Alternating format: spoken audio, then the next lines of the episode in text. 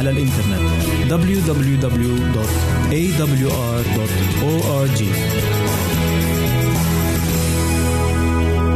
أعزائي المستمعين والمستمعات يسعدنا استقبال رسائلكم على العنوان البريد الإلكتروني التالي راسلنا at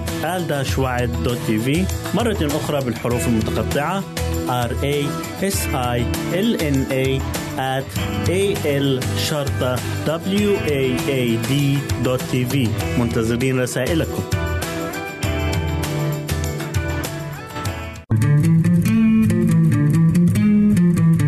أنتم تستمعون إلى إذاعة صوت الوعي.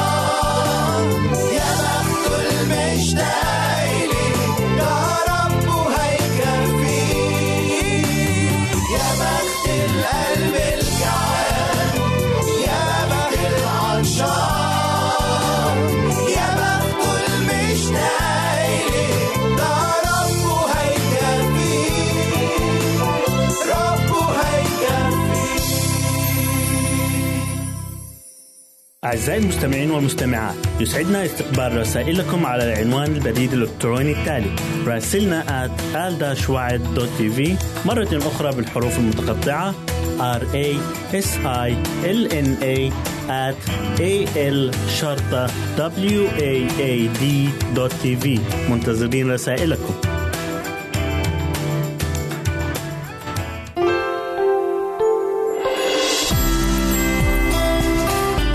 هنا إذاعة صوت الوعد.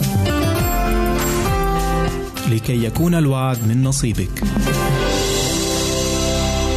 يمكنك استماع وتحميل برامجنا من موقعنا على الإنترنت www.awr.org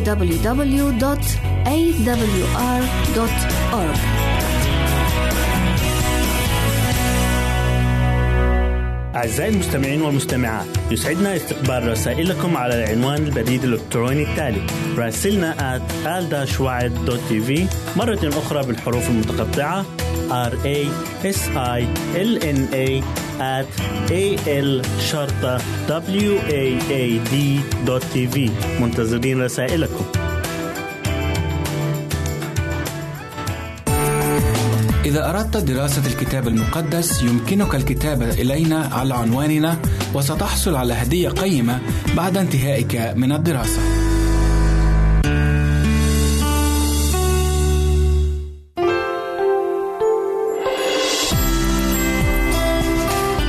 هنا إذاعة صوت الوعد.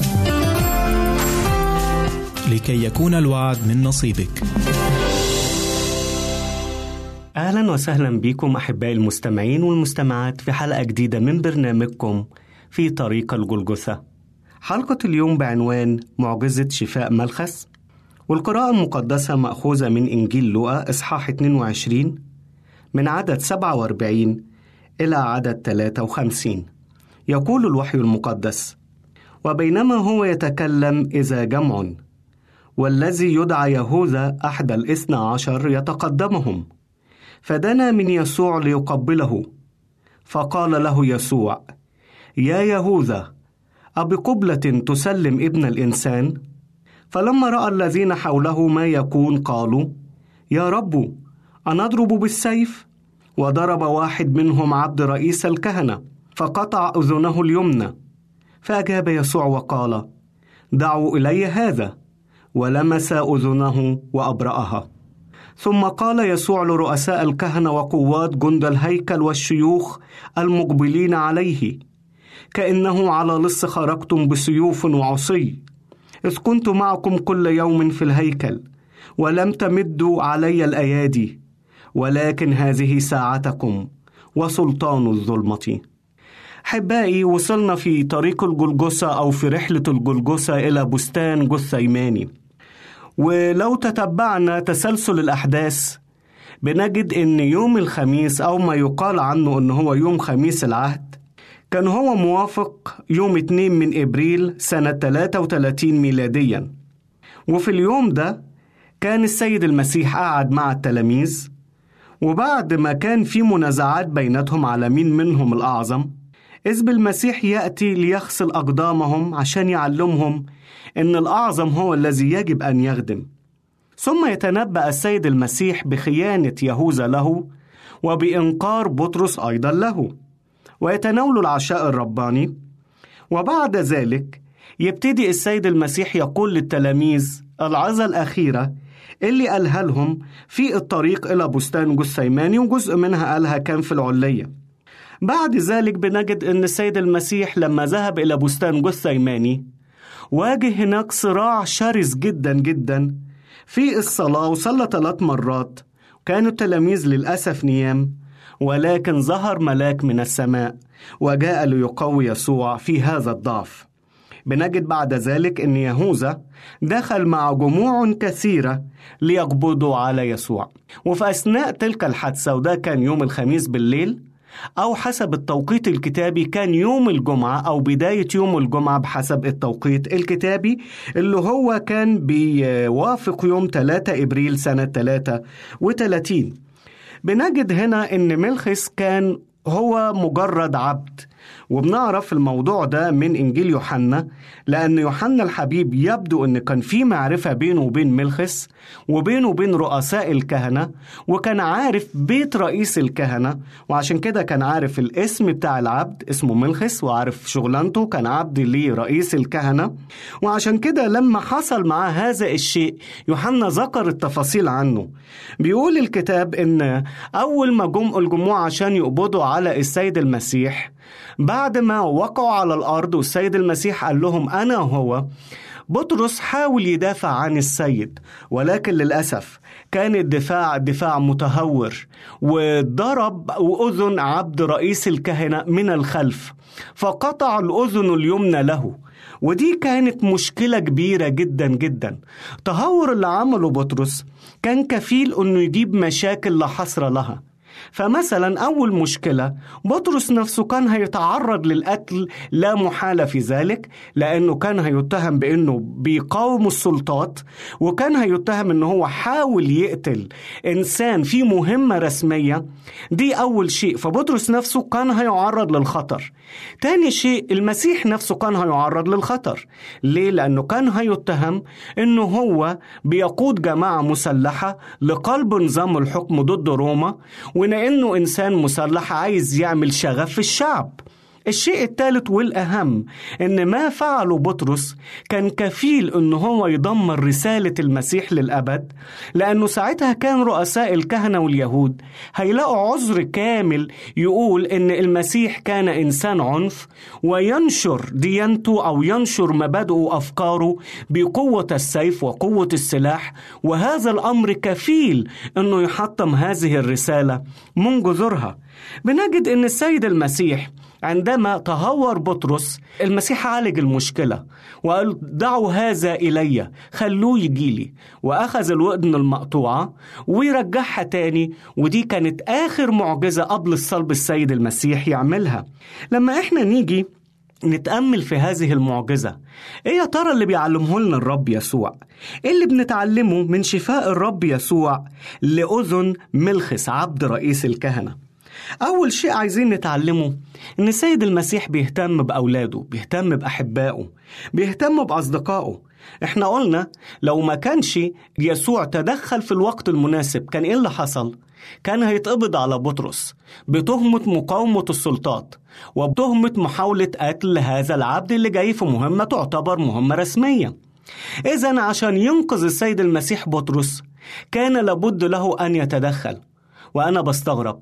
يا رب أنت في وقت صعب.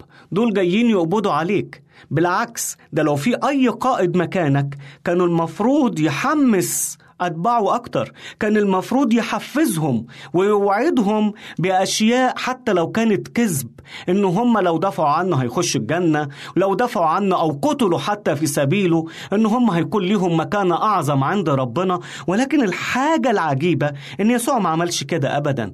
يسوع ما عملش كده ما كانش بيهتم بنفسه ما كانش بيهتم باللي ينصره ما كانش بيهتم باللي يدافع عنه. لا لا لا هو جه عشان يدافع عننا مش عشان إحنا اللي ندافع عنه. هو جه عشان ينقذنا مش عشان إحنا اللي ننقذه. جه الرب يسوع عشان يقف جنبينا مش عشان إحنا اللي نقف جنبيه.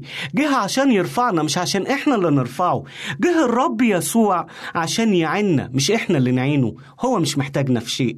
هو مش محتاجنا في شيء. وده اللي عمله مع بطرس. بطرس لما تهور كان المسيح ليه منقذ.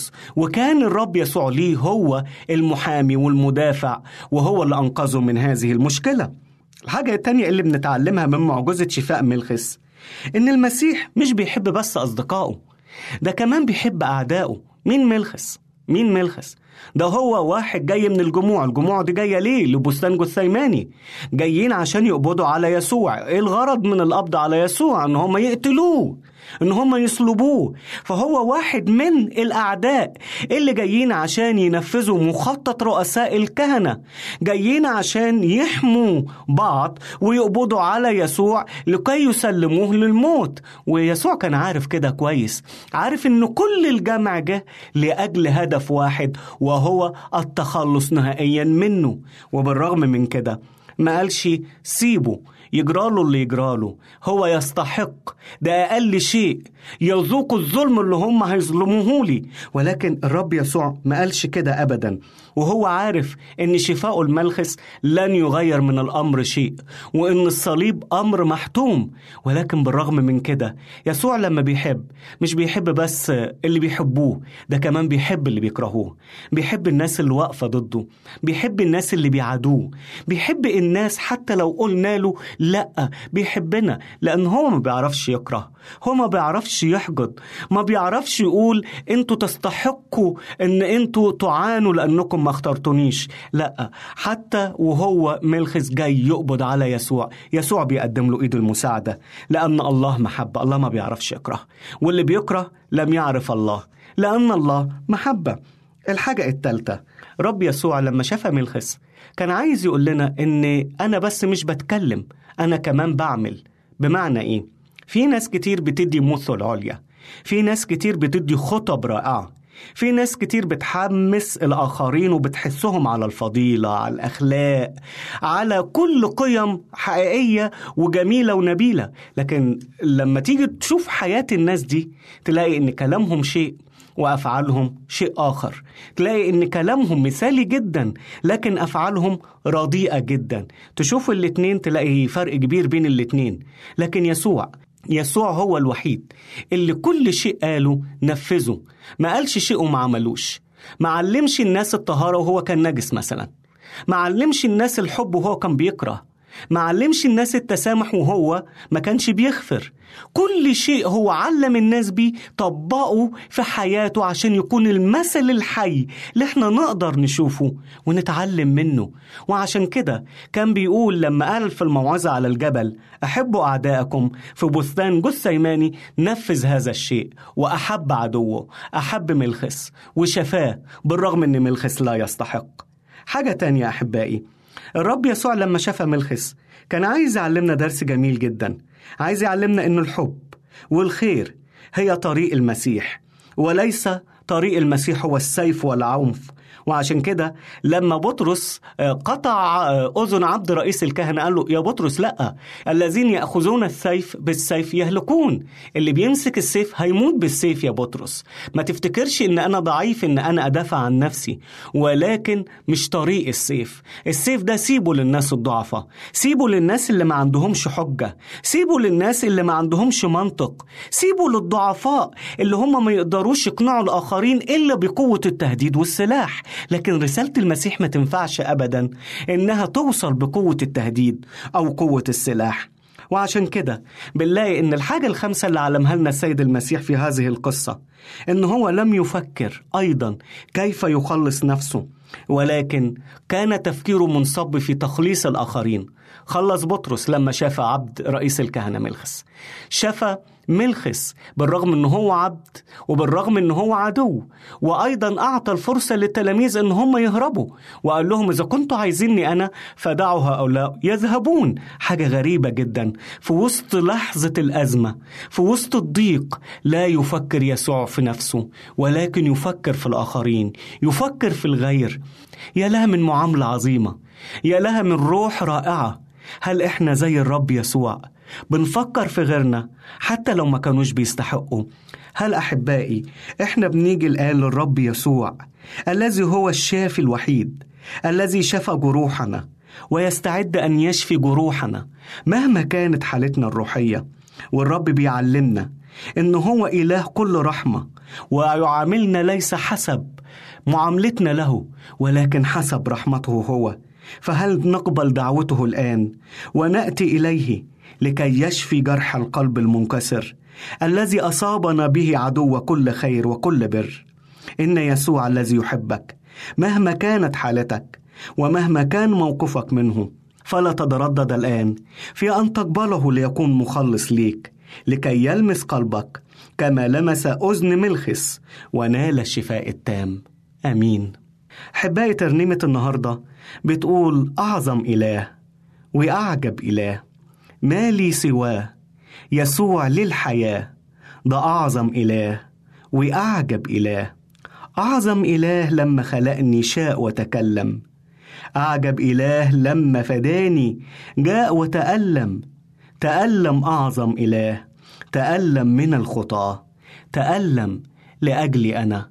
وإحنا بنسمع الترنيمة افتكر إن يسوع تألم عشانك أنت واقبله عشان يفدي حياتك. زي ما فدى حياة الكثيرين. سعدت أحبائي بوجودي معكم على أمل اللقاء في حلقة أخرى من برنامجكم في طريق الجلجثة. سلام الرب معكم وإلى اللقاء.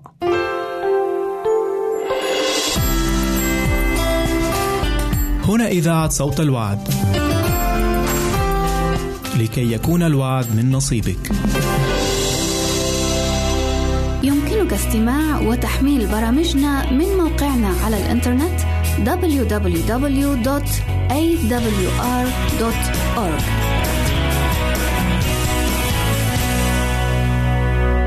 أعزائي المستمعين والمستمعات يسعدنا استقبال رسائلكم على العنوان البريد الإلكتروني التالي راسلنا at مرة أخرى بالحروف المتقطعة r a s i l n a at a l شرطة w a a d دوت تي في منتظرين رسائلكم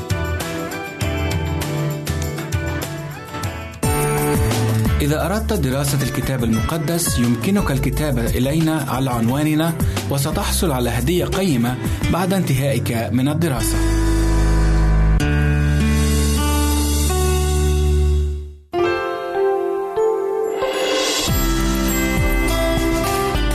هنا إذاعة صوت الوعد.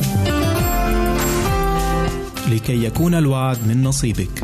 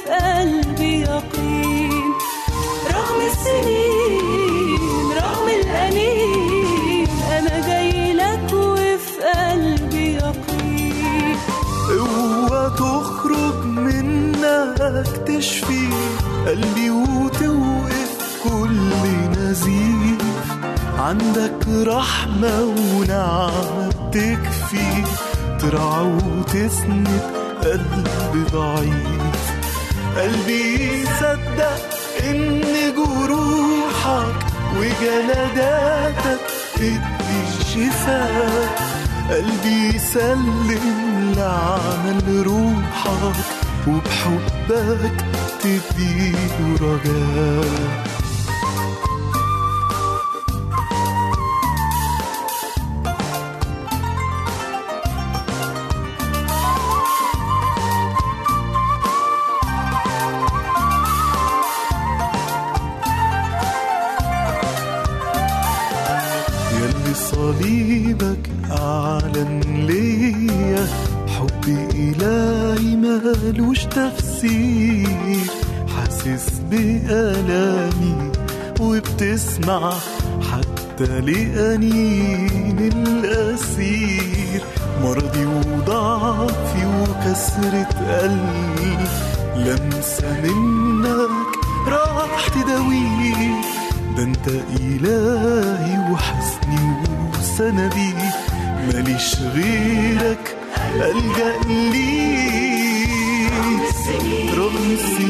رغم الأنين أنا جاي لك وفي قلبي يقين. رغم السنين رغم الأنين.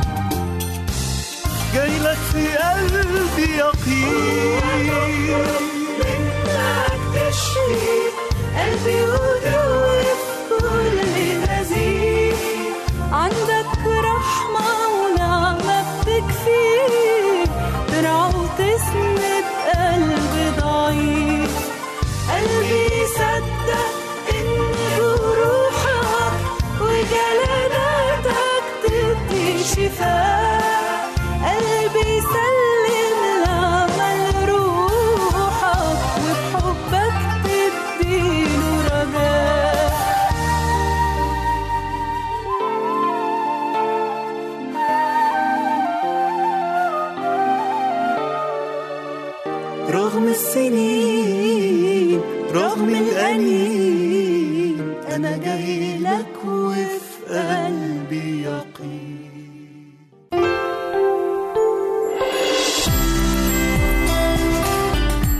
إذاعة صوت الوعد.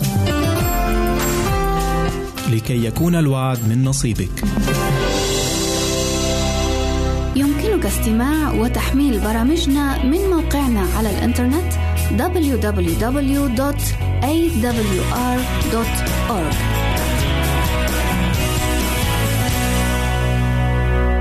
أعزائي المستمعين والمستمعات يسعدنا استقبال رسائلكم على العنوان البريد الإلكتروني التالي راسلنا at مرة أخرى بالحروف المتقطعة r a s i l n a at a l w a a d منتظرين رسائلكم.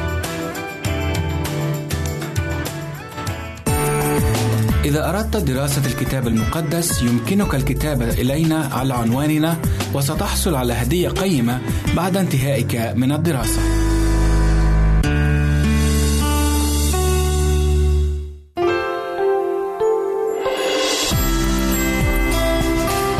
هنا إذاعة صوت الوعد. لكي يكون الوعد من نصيبك.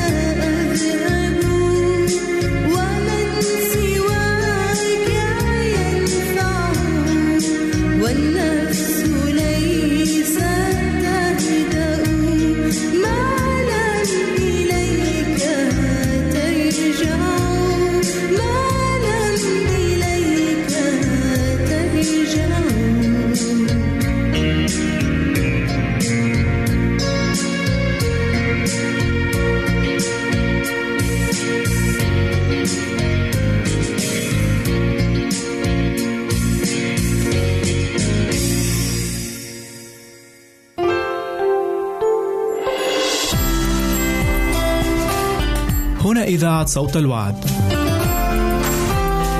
لكي يكون الوعد من نصيبك. يمكنك استماع وتحميل برامجنا من موقعنا على الإنترنت www.awr.org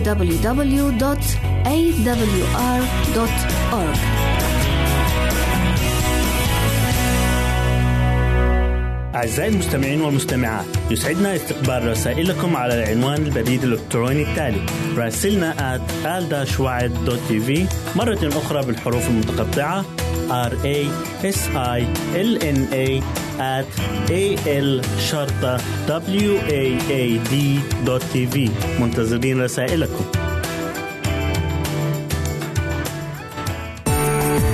إذا أردت دراسة الكتاب المقدس يمكنك الكتابة إلينا على عنواننا وستحصل على هدية قيمة بعد انتهائك من الدراسة.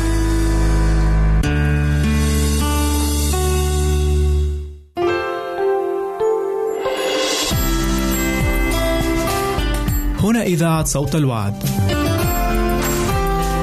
لكي يكون الوعد من نصيبك.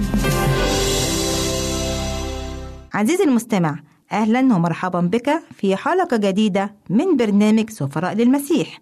هناك بعض العادات الشائعة والتي يمارسها الكثير من الناس في حياتهم اليومية دون أن يدركوا خطرها أو حتى يفكروا في مساوئها وهي الثرثرة. كما نلاحظ أن بعض أنواع الثرثرة تعتبر بمثابة تسلية لبعض الناس لذلك حلقة اليوم بعنوان الثرثرة وانتقاد الآخرين. ابقوا معنا. لكل إنسان عادته الخاصة به منها ما هو نافع ومنها ما هو ضار وغير مفيد. ومن العادات الشائعة التي يمارسها الكثير من الناس في حياتهم اليومية هي عادة الثرثرة ليس فقط بل وانتقاد الآخرين أيضا. وهذه العادة السيئة نجدها في كل مجتمع تقريبا. فكم من شخص يتهم جاره أو صديقه أو حتى قريبه بأنه كاذب أو سارق أو عديم الأمانة أو حتى سيء السمعة. وكم من مرة نتهم أشخاصا بصفات سيئة لديهم. بينما نحاول أن نظهر أنفسنا للناس بأننا أصدق وأفضل منهم بل وأطهر منهم. فعندما نثرثر على الآخرين يكون هدفنا من الناحية النفسية هو لفت الانتباه إلى أخطاء الغير لكي نبرز أننا أفضل وأصدق وأكرم من غيرنا. وكثير من الناس عندما يثرثرون على الآخرين لا يدركون مدى المساوئ التي تسبب لجرح المشاعر والكرامة للناس المتحدث عنهم. وبالتالي تتعرض سمعتهم للإهانة. والجدير بالذكر أن هذه العادة السيئة وهي الثرثرة وانتقاد الآخرين ليست جديدة على الإنسان فهي موجودة من قديم الأزل. لذلك علمنا السيد المسيح أكثر من مرة بألا ننظر إلى أخطاء الغير قبل أن ننظر إلى أخطائنا نحن.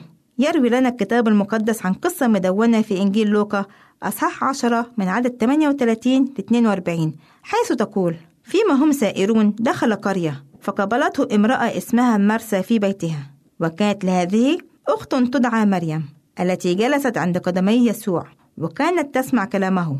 وأما مرثا فكانت مرتبكة في خدمة كثيرة. فوقفت وقالت يا رب أما تبالي بأن أختي قد تركتني أخدم وحدي فقل لها أن تعينني. فأجاب يسوع وقال لها مرثا مرثا أنت تهتمين وتضطربين لأجل أمور كثيرة ولكن الحاجة إلى واحد. فاختارت مريم النصيب الصالح الذي لن ينزع منها. لقد حاول السيد المسيح أن يعلم مرسى درسا عن انتقاد الآخرين والثرثرة. وأن يفهمها أنها ليست أفضل من أختها مريم. كان هدف السيد المسيح أن يعلم الناس تعليم المحبة وهي محبة الله ومحبة القريب والتي من ضمنها عدم التعرض للغير والنيل من سمعته وأيضا كرامته. عندما نتأمل في هذه القصة نجد أن مرثا كانت دائمة الانتقاد لأختها مريم وكذلك إظهار عيوبها. فعندما سألت مرثا السيد المسيح أن يدع أختها مريم تساعدها في أمور البيت التي كانت مرتبكة بها.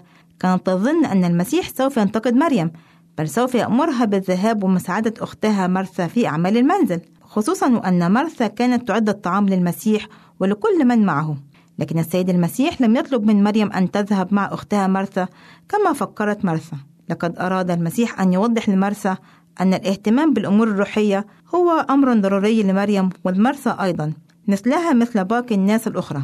فالثرثرة والحط من قيمة الناس وانتقادهم هو خطية فكل فكر شرير يفعله الإنسان ضد الله وضد أخيه الإنسان هو خطية. لذلك قال السيد المسيح لمرثا لقد اختارت مريم النصيب الصالح الذي لن ينزع منها. لقد كان بدلا من أن مرثا تنتقد أختها مريم وتشتكيها للمسيح. بالأحرى أن تجلس هي الأخرى عند قدمي السيد المسيح وتختار النصيب الصالح الذي لا ينزع منها أبدا.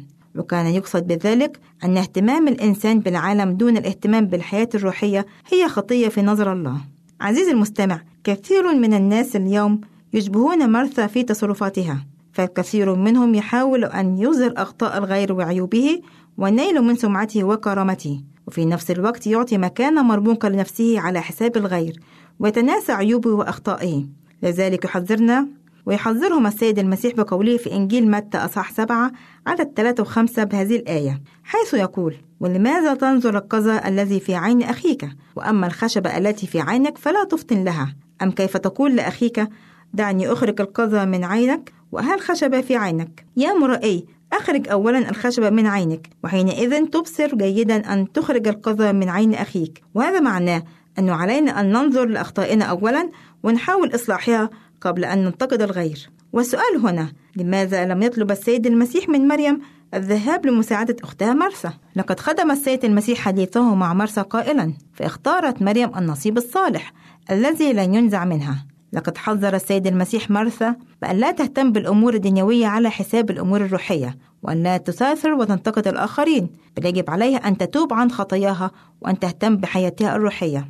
وذلك لأن التوبة هي شيء أساسي في حياة كل إنسان بغض النظر عن نوع الخطية التي ارتكبها. ولأن الخطية ليست بالفعل فقط بل بالفكر والقول أيضا. لذلك يخبرنا الرسول بولس في رسالة روميا أصحاح 3 عدد 23 حيث يقول إذا الجميع أخطأوا وعوزهم مجد الله. والخبر السر هنا عزيزي المستمع أن السيد المسيح جاء إلى عالمنا لكي يخلصنا من الخطية ويحررنا من كل قيود الشر وأيضا لكي يدفع عنا عقاب خطيئتنا. لقد مات السيد المسيح على الصليب من أجل خلاصنا وفدائنا وقام من الأموات لكي يعطينا حياة أبدية. لذلك عليك عزيزي المستمع أن تحترم كل الناس وأنك عندما ترى خطايا ومساوئ الآخرين لابد أن تعمل بروح المحبة على المساعدة في إصلاحها والتغلب عليها. ولابد أن تتذكر قول السيد المسيح فكل ما تريدون أن يفعل الناس بكم افعلوا هكذا أنتم أيضا بهم. إنجيل متى أصح 7 عدد 12 لا الرب يغفر لنا خطايانا ويطهرنا من كل إثم. وللقاء أعزائي المستمعين في حلقة جديدة من برنامج سفراء للمسيح. كانت معكم في هذا اللقاء ودت المجريسي الرب معكم.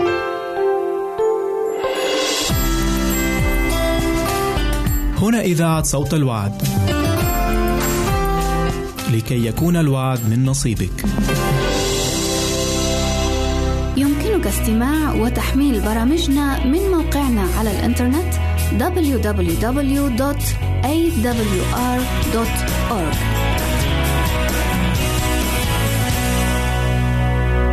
أعزائي المستمعين والمستمعات يسعدنا استقبال رسائلكم على العنوان البريد الإلكتروني التالي راسلنا at مرة أخرى بالحروف المتقطعة r a s i l n a at a l شرطة w a a d tv منتظرين رسائلكم إذا أردت دراسة الكتاب المقدس يمكنك الكتابة إلينا على عنواننا وستحصل على هدية قيمة بعد انتهائك من الدراسة.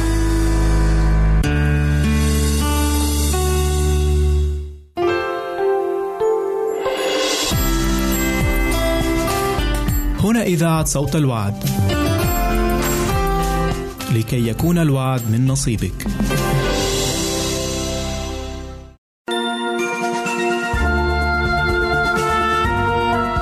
فكرة اليوم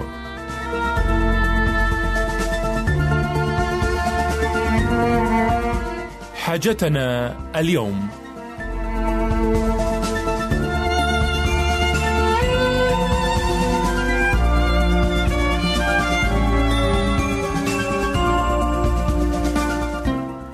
إن حاجتنا الأولى الجوهرية في هذه الأيام التي نعيش فيها عزيزي المستمع. هذه الأيام التي تتنازع فيها كل القوى بحثا عن القوة والجاه.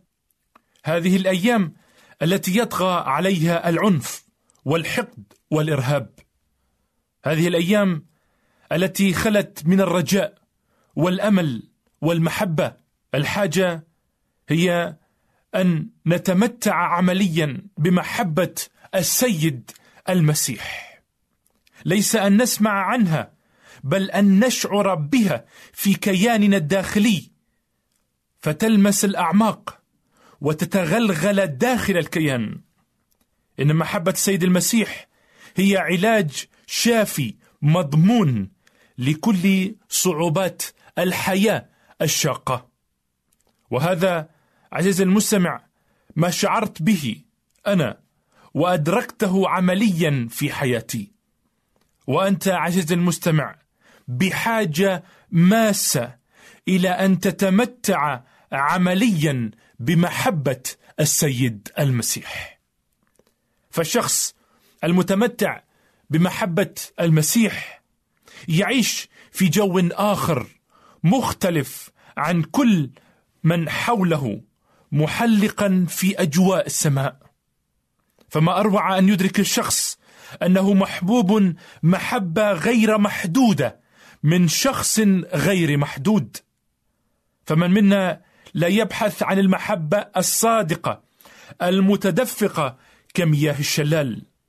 فمن أجل ذلك يقول الحكيم سليمان لأن المحبة قوية كالموت الغيرة قاسية كالهاوية لهيبها لهيب نار لظى الرب.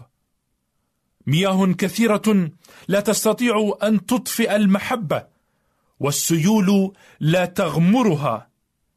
إن أعطى الإنسان كل ثروة بيته بدل المحبة تحتقر احتقارا. وقال رسول بولس تعرف محبة المسيح الفائقة الفائقة المعرفة لكي تمتلئوا إلى كل ملء الله يا لسمو هذه المحبة عزيز المستمع كل ملء الله. إن الشخص المتمتع بمحبة السيد المسيح يجد نفسه مغمورا في بحر لا نهائي من هذه المحبة التي لا تنضب ولا ينضب نبعها.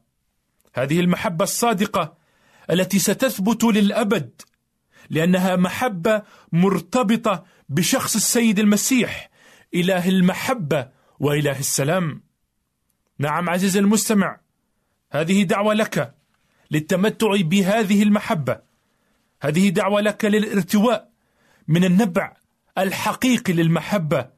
هذا النبع الدائم التدفق والجريان من شخص السيد المسيح.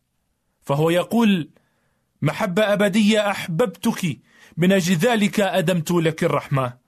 فهل تقبل الدعوة عزيزي المستمع؟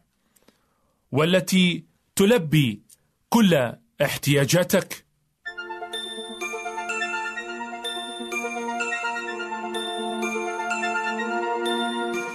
كنتم في الاستماع إلى فكرة اليوم وإلى اللقاء مع فكرة جديدة وليكن الرب معكم.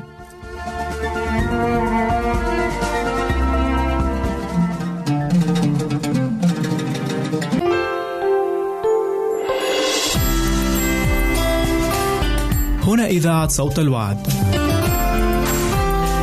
لكي يكون الوعد من نصيبك. يمكنك استماع وتحميل برامجنا من موقعنا على الإنترنت www.awr.org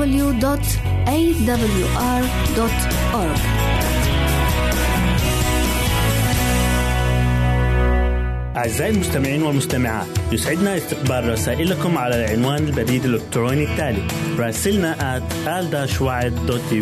مرة أخرى بالحروف المتقطعة r a s i l n a at a l شرطة w a a d منتظرين رسائلكم.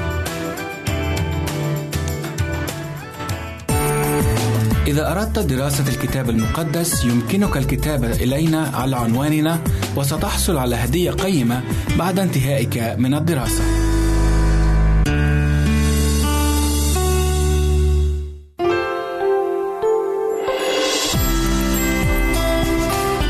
هنا إذاعة صوت الوعد. لكي يكون الوعد من نصيبك.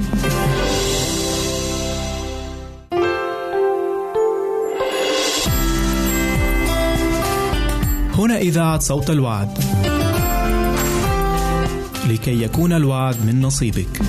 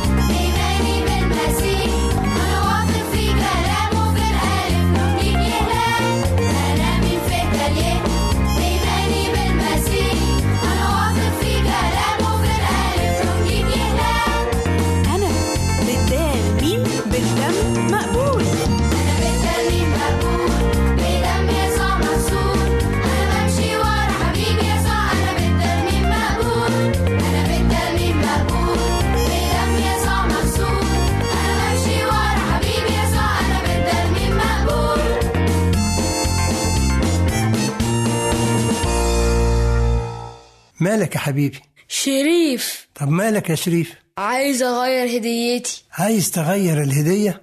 هي الهدية إيه؟ طلع لي كتاب. كتاب تلوين؟ لا. كتاب حواديت؟ لا. أمال كتاب إيه؟ اتفضل شوف. ده كتاب مقدس. يا خبر يا شريف ده أنت أخدت هدية جميلة. ده كتاب غالي يعني ثمين جايز تلقى تمنه رخيص لكن قيمته بالملايين.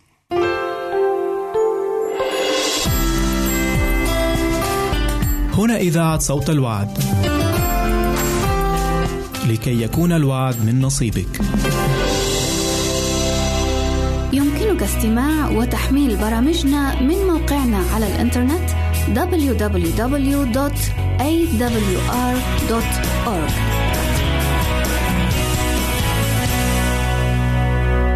أعزائي المستمعين والمستمعات يسعدنا استقبال رسائلكم على العنوان البريد الإلكتروني التالي راسلنا at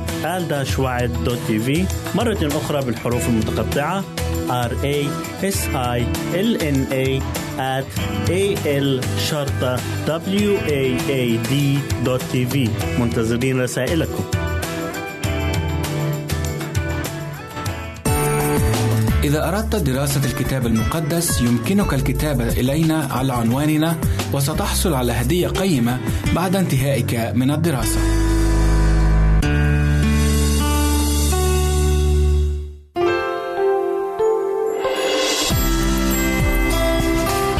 هنا إذاعة صوت الوعد. لكي يكون الوعد من نصيبك.